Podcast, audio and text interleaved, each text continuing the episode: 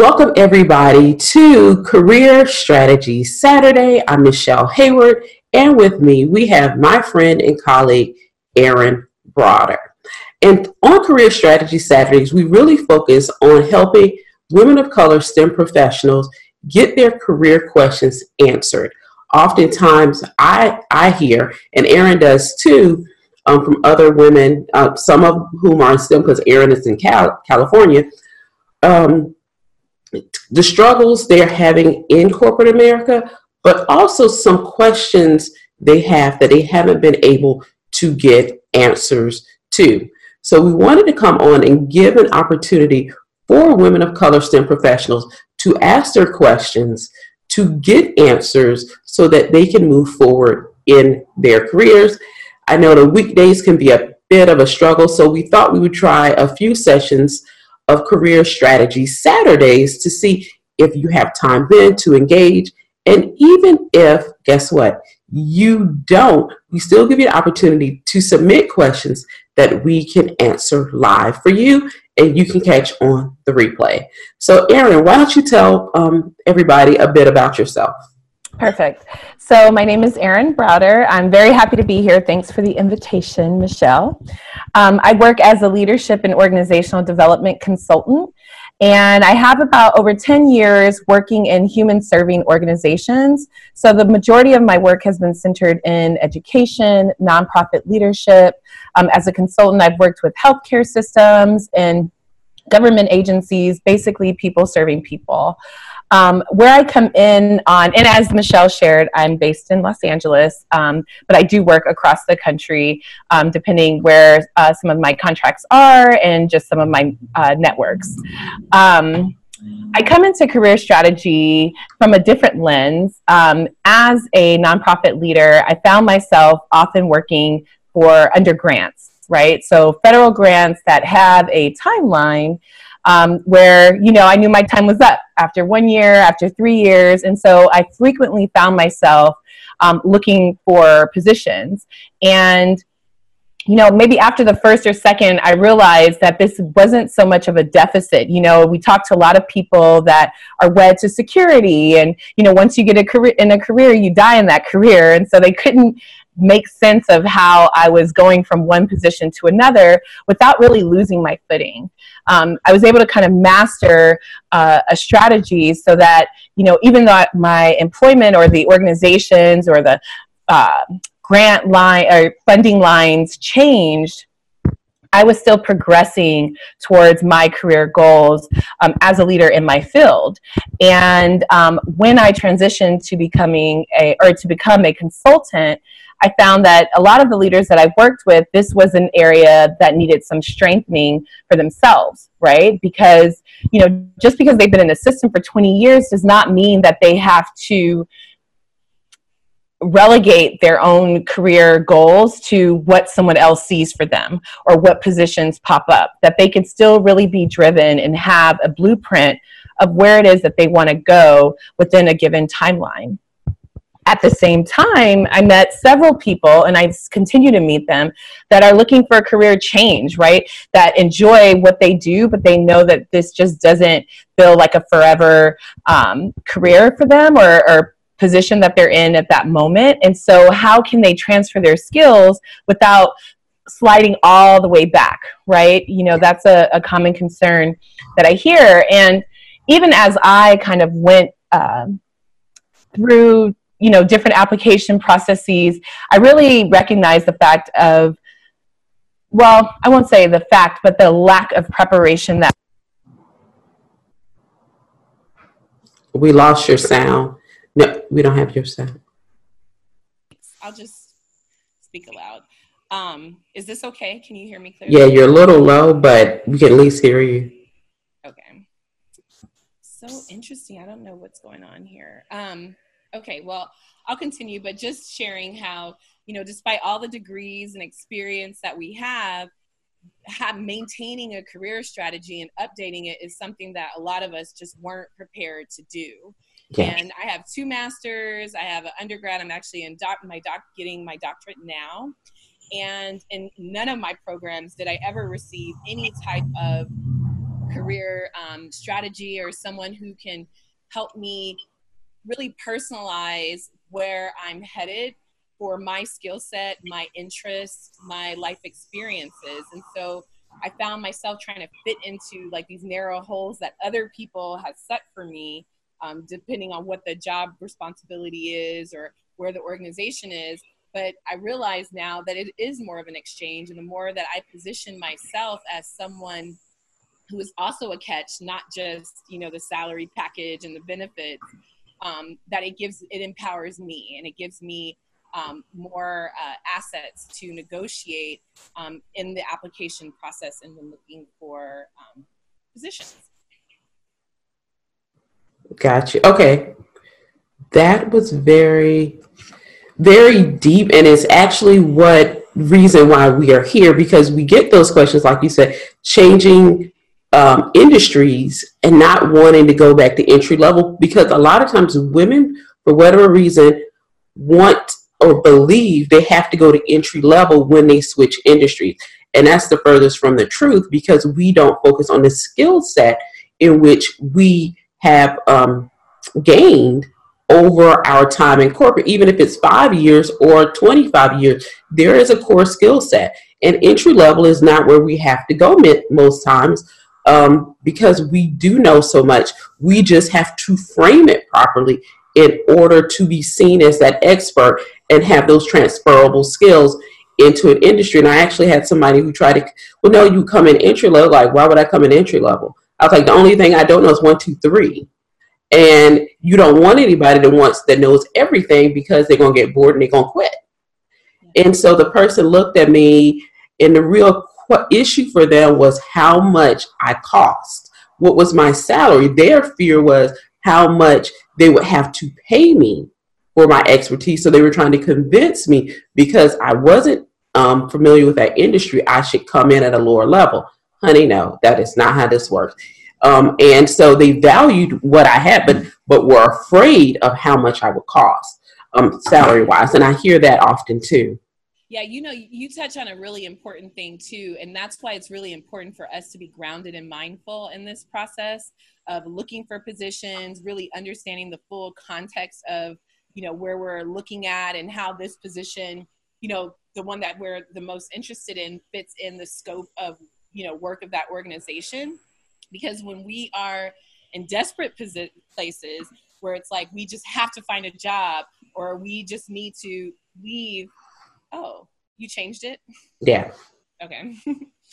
um, where we have to find a job or um, we just need to quickly exit where we are, then we're in a more reactive space. And so we can't negotiate with the example that you just shared. We don't really have our blinders open so we can see all of the ways that we can you know really be firm in what we're willing our limits what we're willing to um, give and then what we need in return. So then we make concessions and then you accept a position that really doesn't feel like the right one for you but you're in a space of like desperation yeah. or just unknowingness. And so you kind of walk in and you listen to what someone else is telling you instead of really having a plan right? Having exactly Absolutely. And and it comes down to also us understanding our our worth. Um, when we understand not first what we are truly what we know, what we're expert at, and those can be two different things, and our worth, we then are more empowered to truly go after what we want and truly say, you know what, no, this is not a good fit even if the salary's right, we think it's a great place to work because we understand these things, we can make better decisions. And sometimes it's the worst offer, like, you know what, this is not what I want at all, even even going through the job search. So what I encourage women to do is really, really look at what do you know? What are you an expert in? And what are you excited about? Because you if none of those things really if it's that one thing that excites you is truly truly important i remember um, a few years ago talking to a friend um, and he was an executive with this financial institution but he worked with the community and he got a promotion and they were moving him. He got this great promotion. He quit. He quit because he wasn't doing what he was passionate about. He wasn't doing the new role, didn't have him connecting with the community anymore. And he realized what it was within before within like six or eight months. And he quit. And he created a business where he could do what he was doing in corporate and connect with industry. And it's interesting to see men recognize it so much sooner and say, you know what, no, this is not it. And um, and yeah. women kind of just take just roll with it. Say that. I'm sorry, Erin. No, I was just saying, yeah, because we as women, we try to make everything work, right? We're yes that paradigm where it's like if we just keep trying harder, if we just do more, you know, we add more and more to our plate, um, and then we assume that something is wrong with us when things aren't kind of turning out the way that we um, intend them to. Yes, exactly, exactly. And I would encourage more women to spend the time actually focusing on those three areas. What do you know? What you're expert in? And what do you like doing? And you may find that what you like doing, you can't make a living off of, right? what you love doing. So somewhere in between what you know and what you're an expert in, hopefully you like something in there. Um, and you would not mind having a career from it. So one of the one of the uh, questions I get, or not even a question, I said, "Oh my God, you're an expert in this," and I see somebody in my Instagram feed, and um, she she posted where somebody said in an article she was an expert, and she was like, "I don't know." If I'm an expert, she's like, I'm well versed and I know so many things. Let me tell you something women already get harped on when we self promote. Somebody else call you an expert, you didn't say it. Guess what you about to do? Yes, I am the expert as stated in yeah, whatever scientific journal that is and own that. And from there go go with it. So when when it may not be in an article, but what you'll see in your emails, text messages, phone calls, um, visits to your cubicle, because you may not be in an office, right? What are people consistently coming to you for? What are they asking you to solve? And that is oftentimes where you find out what you're really good at. Because sometimes it's really um, innate to us and we can't see what we're truly good at and gifted at. And that's how it's, and it ties into how we're doing or excelling in our career. So sometimes you you don't even know. So it's two resources I'll share a little bit later that women need to. I, I highly recommend women tap into, especially if we're very analytical, because we can't see that part of ourselves. Uh, we do a lot, we give a lot, but we miss what is truly innate and gifted among us. And once you know what that is, definitely go with it. Go ahead, Erin. Yeah, no, I would also add that sometimes we don't value it, right? So for me, one of the things that I need is to build community. So a lot of the work I do is around workplace culture and you know creating effective collaboration and you know conflict resolution and just things that really create a positive, thriving organizational culture. And I'm so I, w- I was so wrapped up in the process or the research and the science that when I was I finally had some mirrors in my life, just coaches and different support people, you know, really explain like, oh, well, you like to build community. I'm like, what? You know, like what does that mean? Like in an organization, there's no community, you know, like community in the sense yeah. that we often use it. And once I kind of let that settle with me, I realized that I was the one that was refusing you know that awareness because i hadn't placed any value. I'm like well i can't say i'm a consultant who builds community. And the truth is yes like in our teams in our workplace we want to feel that we belong.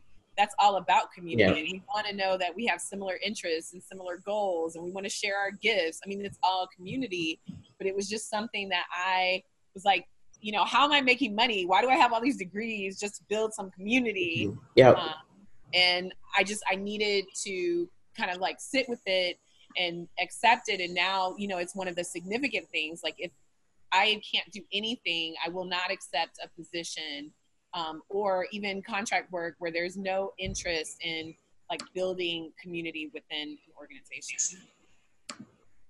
I i, I love that.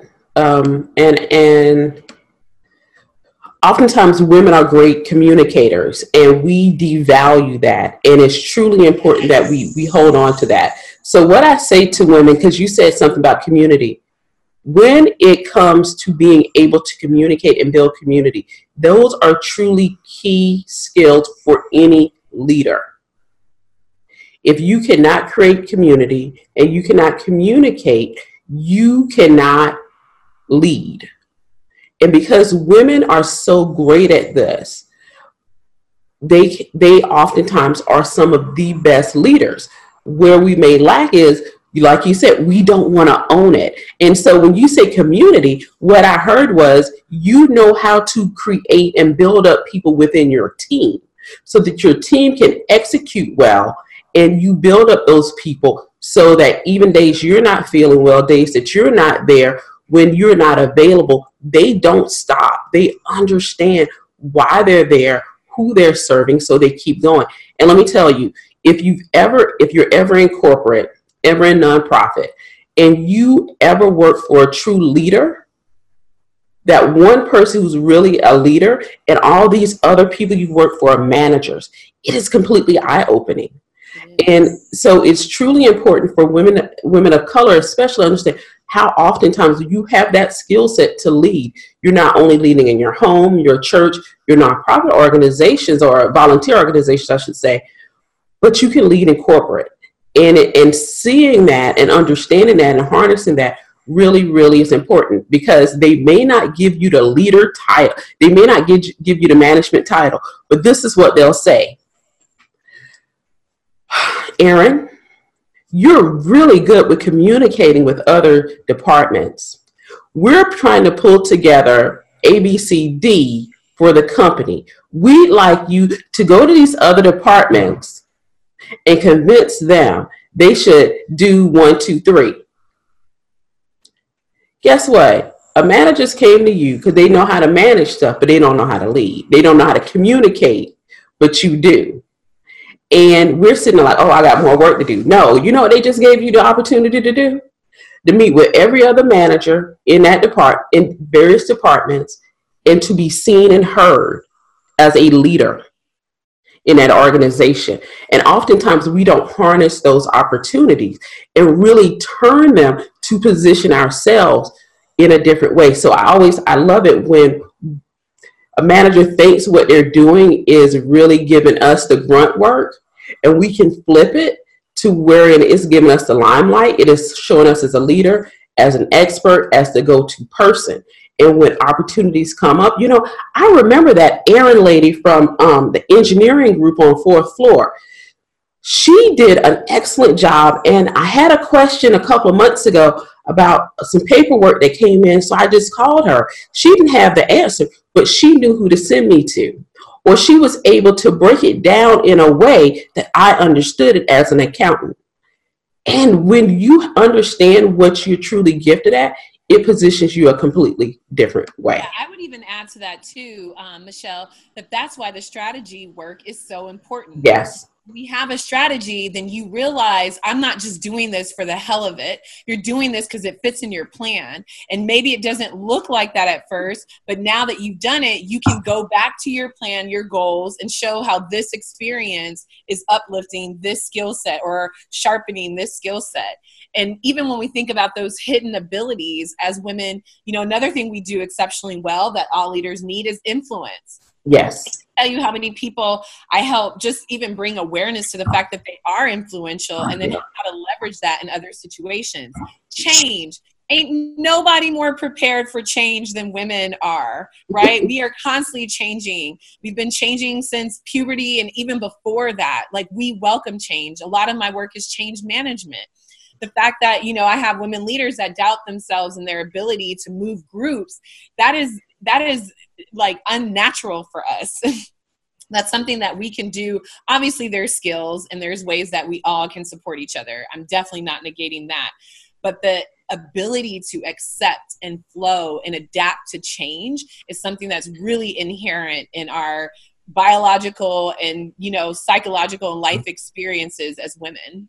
I absolutely absolutely agree. Okay so i want to get into uh, one of the questions we received um, and it says i applied for a role which would have been a promotion but i didn't receive it when i talked to my manager he said i wasn't ready that i needed to be more vocal and to show my knowledge for this for the area I applied to.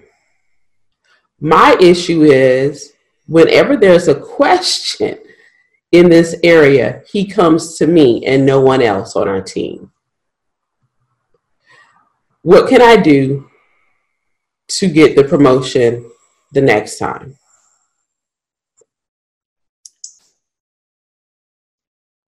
So I, it's interesting that the manager knows what this this lady is good at, but for whatever reason, I'm thinking he does not see her as a leader or being able to. He's seeing her more as a resource, but not somebody who can lead. And my advice to her is you have to exhibit your leadership skills. Um, and when he says be more vocal, let me let me take a step back. There is you have to being vocal in your workplace, you need to understand the culture of that workplace. Will you get pushback when you advocate for yourself? Oftentimes, what we hear is when women advocate for themselves, they get horrible pushback. When they advocate for other women, they win more. So she may have to position and partner with other women within the organization so they're advocating for each other and be strategic about that. Um, number, t- number two, um, that's just in speaking up, but how to sh- exhibit your leadership skills. When you're giving tasks, pull aside two to three other people on your team to meet with and to structure how that work is done. You don't just do the work you actually delegate it to other people. Your manager is going to be, well, I wanted you to do it. Well, like, well, you wanted me to exhibit my leadership skills. So I'm, I'm exhibiting my leadership skills. I already have A, B, C, D, E, F, G to do. I can teach them how to do it, check it to make sure it's right, and be able to deliver it to you in a timely fashion by delegating work. Because guess what? That's what leaders do.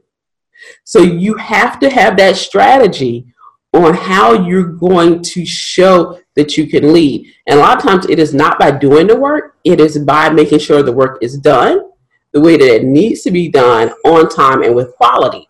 And so we we get into that, oh, I have to get it done. No, you just have to make sure it is done. And delegating, let me tell you something. It's the best, it's it's better than apple pie. I'm just saying. Yeah. But you also want to make sure that it's being seen and not in a like super braggy way, right? But just in a way, you know, I would even say, kind of in line with what you're at, what you shared is, you know, offer to lead a project and you know walk your um, manager through your your process of how you're going to execute on that. Yes. and you know just constantly come back to them and debrief you know what you learned. But just really just position yourself. Um, i like that you mentioned you're seen as a resource. This was something i had to get out of my own self especially in a lot of my speaking and different ways that I've supported uh, organizations in the past is that I've always positioned the knowledge or the research or the science, and then I'm just the person facilitating it. When the truth is, I'm the filter, right? I have culture transformation experience. I have, you know, I don't know, professional development and like building team capacity. Like those are my experiences that I then integrate with the content, and that's how I deliver it. But when I'm constantly excuse me, um, delivering the knowledge, and I'm saying, well, you know, Smith 2015 says da da da da da, then they see Smith 2015 as the expert and not me and my experience. So just really leaving your stamp and again like you mentioned the why the strategy is so important because you know where you want to go and so you can leave your stamp strategically on this work. Like what's the way that you can do it that no one else can do it? Once you know like what that thing is you love. For me building community i'm going to find a way to build connection in executing this project that will separate me from the pack and make you know me more desirable. If the position is what i want you know moving forward the, the promotional opportunity the I, I would also say I'm thinking just even before you would have applied for the position, does your manager know where you want to go with your career? Because you, if Absolutely. in many organizations, your manager has to buy in and has a say in whether or not you get that role. And if you're not sharing with your manager at least annually, and I would say do it quarterly of where you want to go. And I say at least do it annually, which is doing your performance review, because that is a very particular time where you can tell most of the times whether or not they're for you.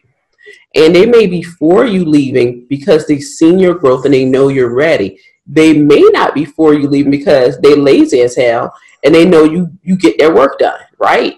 And so you need to tell them or at least kind of figure out where it fits. And I, and I say this, um, one of my younger sisters, she uh, she did a really really great job, and she kept trying to get promoted. And what she found out was her manager did not want her to leave and block every single one of her promotions because she got she made sure the work was done even when the manager was gone. And she was so frustrated. She was like, you know what? Maybe I should just stop doing a good job. And our mom was like, girl, no, that is not what you do. so, but she was like, so it was, it was telling my sister, you have to go talk to other people in the organization and find a role wherein she, or find somebody who can overpower her vote. Right? So it may have been a VP or a director that said, you know what? No, um, this person is getting this role and this is why they get the role. And she was like, because she was just frustrated because you're seeing all these people who were not as good as her, who knew less, than being promoted. You know why? The manager wanted to get rid of them. They weren't helping her out. My sister was.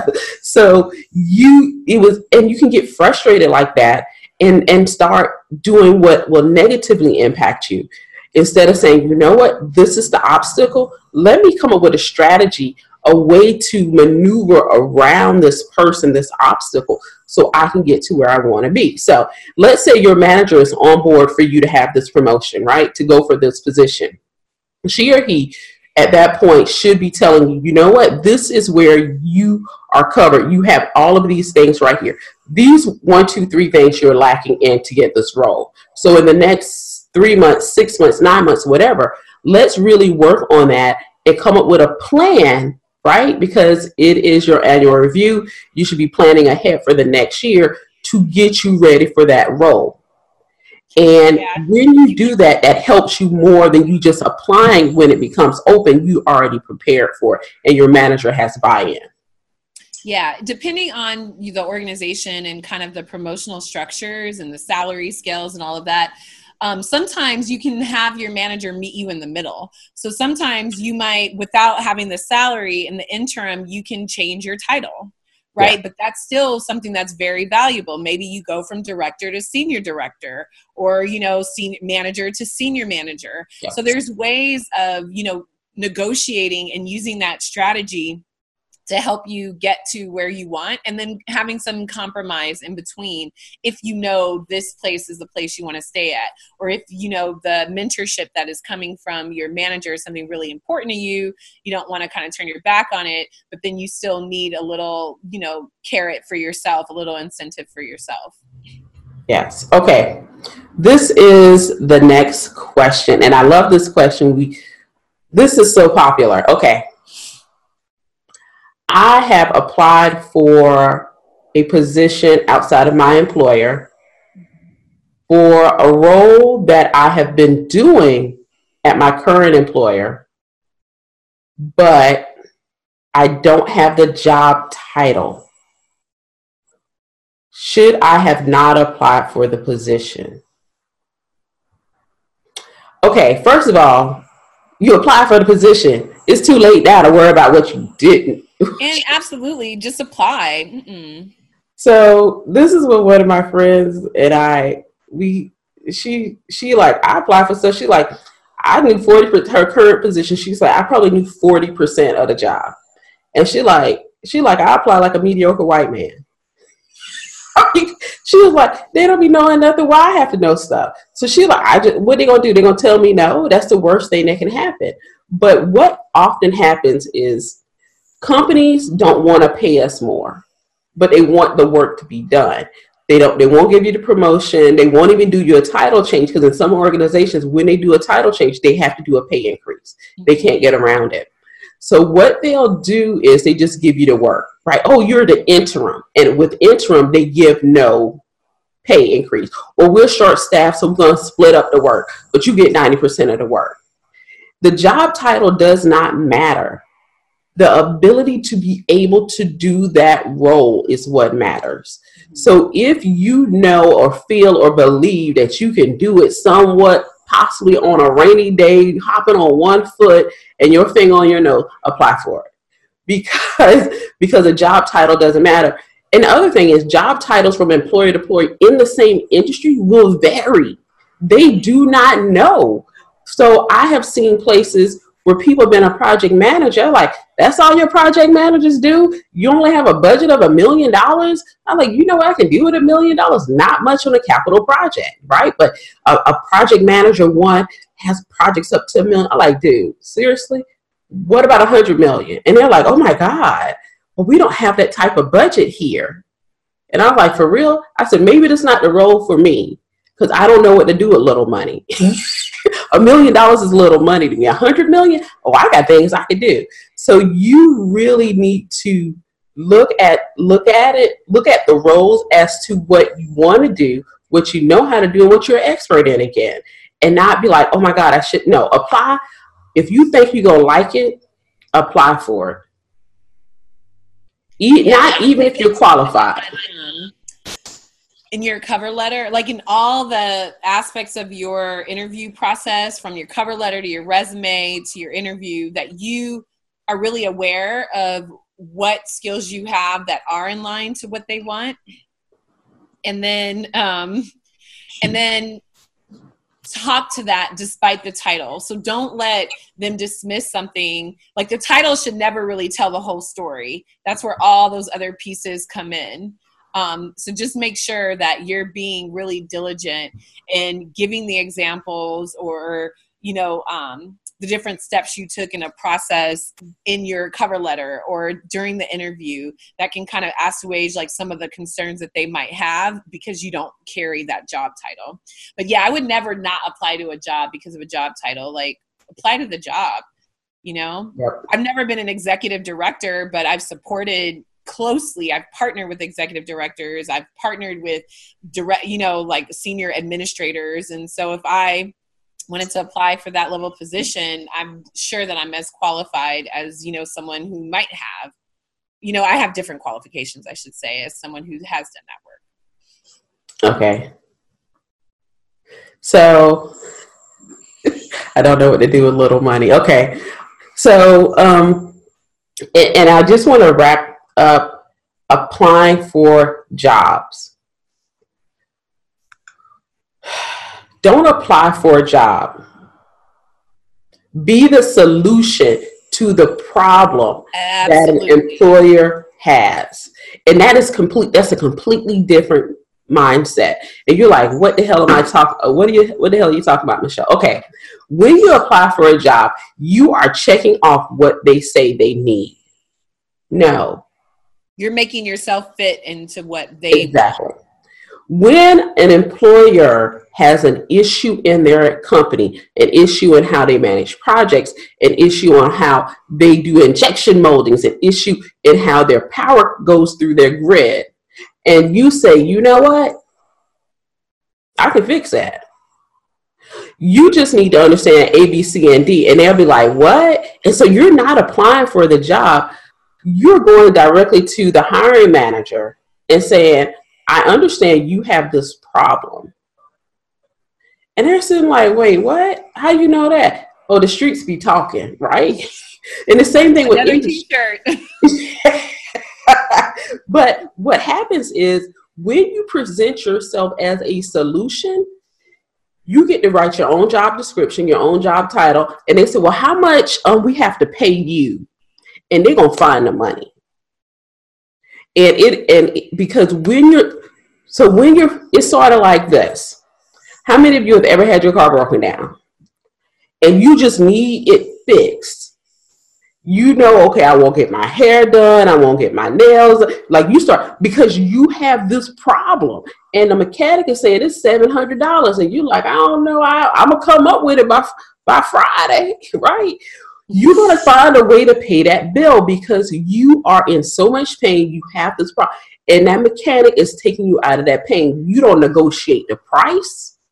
You just go look for the money and that's what organizations, especially women of color, because we solve the problems, we don't see that we solve those problems.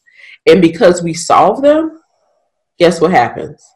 They're willing to pay us, but we don't present ourselves or we don't see ourselves as being able to solve those problems.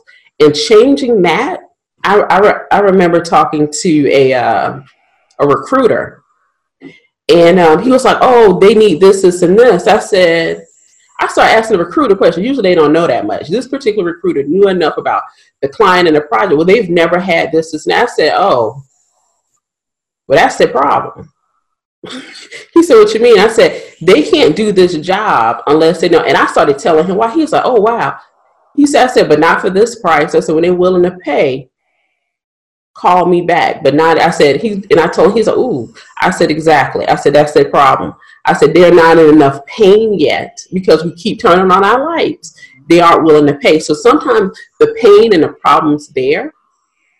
The customer or the employer, I should say, is not in enough pain to be willing to pay you. But guess what?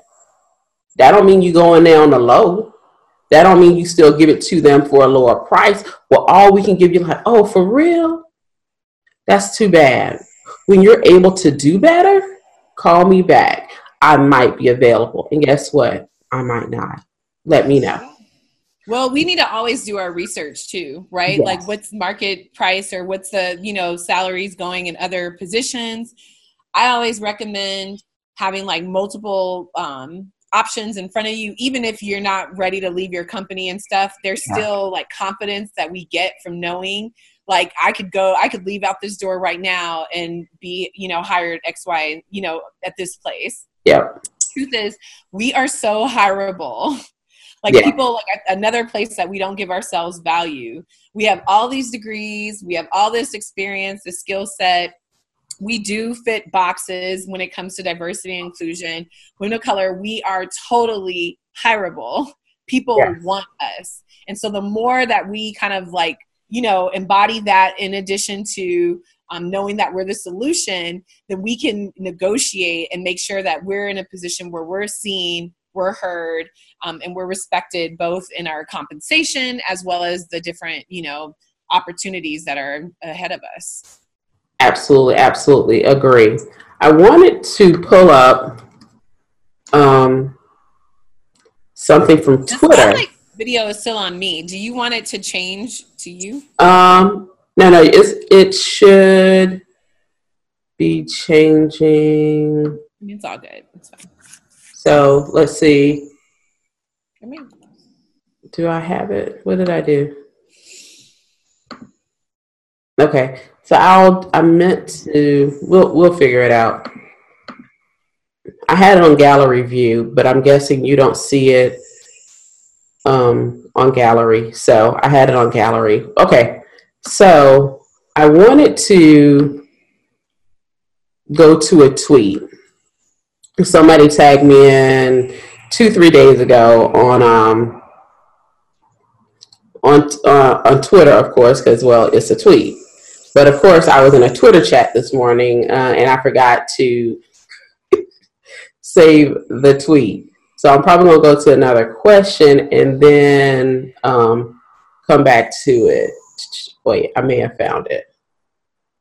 No, I didn't. Um, oh, come on. Okay, let me just go to another question because I really, really want to talk about this tweet because I, I see it so often. It has been two years since my last raise. How do I approach my manager about receiving a raise this year? Erin, I'm gonna let you go to this. okay, there there's several ways to come back to come to this question. Like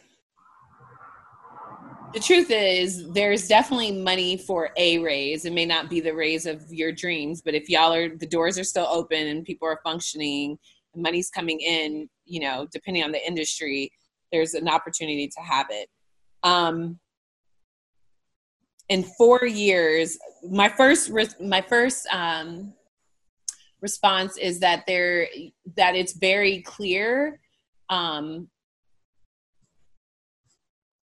that there's there's clear documentation. So that you know all the times that you haven't been given a raise you know like what are the reasons for that you know? And that that's being documented.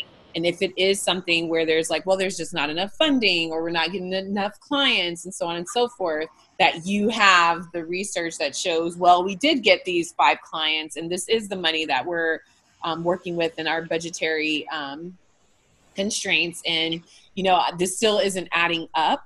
Um, i will say once i was denied a raise um, and i was told it was because um, i didn't exceed my goals or something like that and i took it the first time you know like i took it as we had this conversation and then i left and i'm like wait a minute like i've done everything that was asked of me in fact, um, I inherited a team where someone was not the best fit for that work. I brought home some of that work and gave it to my boyfriend at the time because he was an Excel genius and I needed him to like analyze some data. So I'm like, wait a minute, I've done the job of like 10 people and I had him, you know, as a, a member of the team, a silent member um, I've definitely done the work. So I made another appointment. I came back, and the leader finally like told me that I was hired at the top of our scale, and that the other directors needed to, you know, have some sort of raise so that we can all start to be in the same um, general range. Which this is my first year of working there, so it's a much different situation. But I appreciated his transparency. I wish he would have been more transparent from the beginning because I understand certain things like that. But um, I guess in that situation, what I learned was okay, you know, like I I heard them out. I kind of sat with it for a bit, and then I got my ducks in a row. I had my evidence. I had those things um, together. And I would say there's really no excuse for someone to not have a raise after four years, especially in a for profit industry. Now, some of the other places I work for, healthcare, education, you know, like there's certain other constraints that are happening where no one is getting a raise. Um, but I would say, you know, like having that research, um, maybe talking to um, someone at HR just to learn more about, you know, in that company, like what are the, um, you know, what are the things that are needed to have um, some type of, um, what do you call a pill to not getting the raise? Um, and then I guess I guess where I, I hesitate a little bit is like, what's the deeper context behind that, right? Like, at, are other people getting raises and you aren't? Um, and if so, what are they doing? Are you documenting like your growth and change? You know, like throughout the time, like based on your old performance reviews. This is where all that documentation really I would say from the first time you are denied a raise, then that's like a flag of documenting everything. Yes. So that you can show, wait a minute, for quarter three, I exceeded this goal, like da da da da da. I brought this much money into our company. I saved this much um, in the budget, you know, just different ways that you can, um, you know, uh, trying to think of like peacefully argue, you know, for yourself, um, so that you're not putting that person in in a defensive mode. Okay, I I, I agree with all of that. Um, What I would add to that is asking them why you're not getting a raise. Because somebody actually told me um, I wasn't getting a raise. And I said, Really? Well, you know, the company isn't doing well. I said, Interesting, because you guys gave out the bonuses. And they were sitting there like, Oh shit. Exactly. So let me explain how this works. And I didn't want to. I didn't want to say this was a person who was brand new to me. They didn't know we had worked for the same company, but they worked in the office. I'd always been construction, and I was like, on this job, I'm doing way less than I did on the last job. So what I'm not going to do is not get a raise. And I sat there and broke down to this man who was new to this particular part of energy sector on how shit works and when I said he looked looking crazy, I said, so make sure that race comes through. And y'all sitting there like, you didn't, I did. Because that meant was, you ain't got nobody in there that know what the hell I know that's willing to live out here. You might have people in the office, but the client doesn't want people in the office. They want people in the field. And that particular yeah, time. That's another value, definitely yeah. a space to add um, value. Yeah to negotiate. So, them understanding what you know, the dirt you know, the dirt you know sometimes can come back to bite you, but also how you can position the project, the team, and that particular manager to win. The other thing I would I would say do, and, and as Erin said, do your due diligence is find out, go to your um, employer's job section of their website. See if they are hiring for your role. See what the pay band is that they're hiring for. If it's giving you a dollar amount, guess what? You need to be going in like, this is what you're paying for now. I'm way under that. This is not going to work. This is what you're about to do. And I actually had a, a former classmate this is some shit that her employer did a few years ago. It's been many, many years now, probably closer like 10 years ago. For people who had come in like two years to a certain date, they they didn't freeze their salaries. Everybody that came in after a certain date were paid at a higher rate and got certain so many more vacation days than people who had come in two years prior.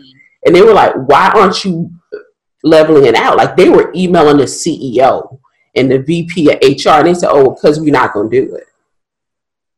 So you had this two year gap of people who could literally walk out the door because you refuse to pay them, which you're currently paying market value to to new employees, and they refuse to do it. Guess what? My friend, I can think she stayed maybe two more years. She just had them move her closer to home, and then she quit. Yeah. But by the time you factor in how much she had known, she had learned about the company, right? Knew how to do business for the company. Plus, you have moved her. Guess what? How many thousands or hundreds of thousands of dollars you left, you lost because you refused to increase like 6% pay increase. and refused to give them another week of vacation. They told them no. They was like, did you seriously do this shit? So sometimes you, employers do it to themselves. Yeah. But we can't even be we can only protect ourselves like you're saying and i i feel like this is that huge push towards transparency. Let's never accept an answer for face value. Dig deeper dig deeper yeah. because that's all evidence down the line. And don't we want people to we want to see your cards. We want to know what you're what you think about me. Because i'm sure after you know they told her no we're not going to increase your salary or kind of make it comparable to these new people then she already had a plan and she got what she wanted. She got to move closer to home and then she left. And it is their loss. It's totally their loss. It is. So i, I don't always feel sorry for um, nope. employers. It's you they're trying to do what's better within a certain dollar amount but at the same time you have to understand what's the cost to losing employees because it wasn't one or two you're talking about in a two year span probably a few hundred they had hired because it's a huge employer they had 20, 30,000 employees um, in multiple states. I think one, two, three, three states. So that's a lot of people, and maybe not all of them cared or gave pushback, but some of them definitely, definitely did. Okay, last few minutes, I want to read this tweet that somebody tagged me in. Okay. I I did everything I was supposed to do. I got a degree, um, went to a coding boot camp, have a portfolio, am great at interviewing. It's really disheartening when people tell me I'm amazing every day and I can't get a job. Every every black woman I know in tech who is unemployed has my same story. Mm. And I'm sitting there like, whew, it ain't it's not just tech. It's stem um, you'll see this a lot in stem overall. And i wanted to get your feedback because i know you've talked to others who work in tech Erin um, and and see what your thoughts are on this tweet.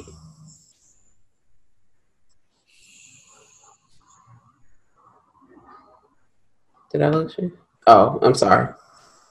No you're fine. I'm just kind of processing um, I can tell you coming out of grad school, I struggled to find an entry level job. And I applied entry level, um, even though I already had two years of work experience plus a master's degree. So for a lot of places, I was not entry level. Um, so as I look back at it now, I probably should have applied for things that were a little bit higher. But again, I was out there on my own. I'm looking at what my other friends and classmates are doing. So guess what? I did what they did, right? Because that was my my my state of mind. What I would say is when we're seeing the same results among a, this, a group of women of color, we say, you know what? Let me see what other people are doing differently than what I'm doing. So, what does that networking look like? And this still doesn't even matter because you can. I've, I've had people of color out of Ivy League schools say they have the same issues. Once people know they're black, they is is a whole other ballgame. It takes them longer to change out change out employers. So sometimes it is you doing something differently. And this tweet was the game changer. And I say that because the person actually started getting job referrals um, and people saying, hey, try this company, they, you have a better chance here, right? So what we what I'm seeing is more people crowdsourcing information because we're saying we have a problem. Um, somebody even re- responded, "This happens all the time to my mom. It's irritating to hear people who work so hard get nothing but a lame excuse and told they'll ju- they just don't quite have what the company needs. But that's every company though. So what what I like about social is when you put it out there, especially right now when it comes to tech, it really helps you frame you're not in this, you did not make this up, and it's a whole lot of gaslighting. So, what's the solution? The solution is holding employers accountable and saying, hey, this is who really does not look at you like that. This is truly who is hiring, and this is truly who or where you can go to get employment. And yeah, you know, I think sometimes as Black folks, like we wait to be invited in, and we know other folks aren't waiting.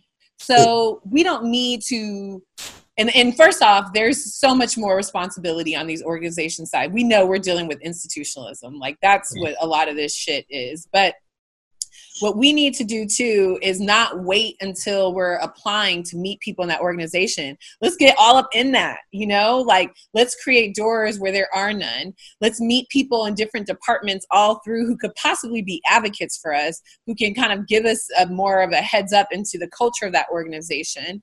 Maybe we realize that's a place that we don't want to be, and maybe it furthers the fans the fire that we do want to be there.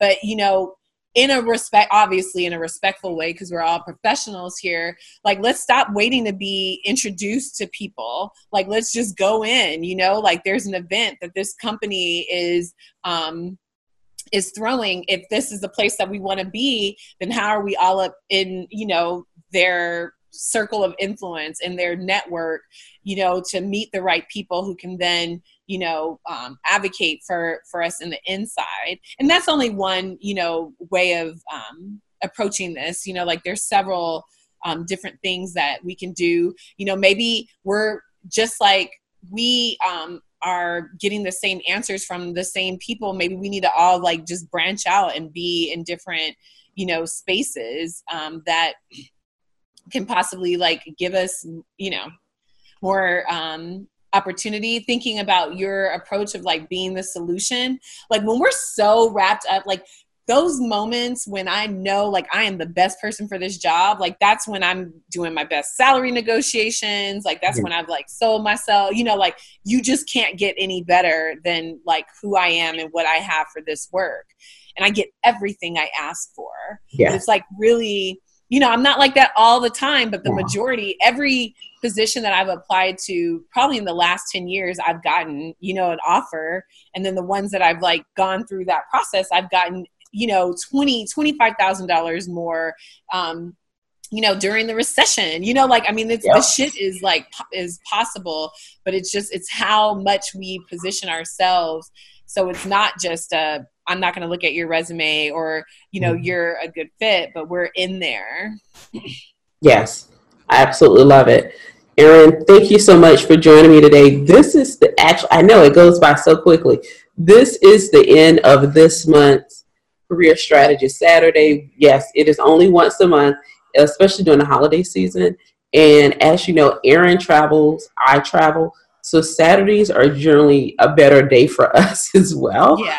Um, except for the one week or the five days we were in Atlanta together. So if you follow me on Instagram, this is Erin who is um, helping me in Atlanta at my booth at the Society of Human Resource Managers Diversity and Inclusion Conference and Expo. So we will be back next month. If you still have questions, you can definitely send them to me. Um, at info at positive hire, and that's H I R E dot co dot co.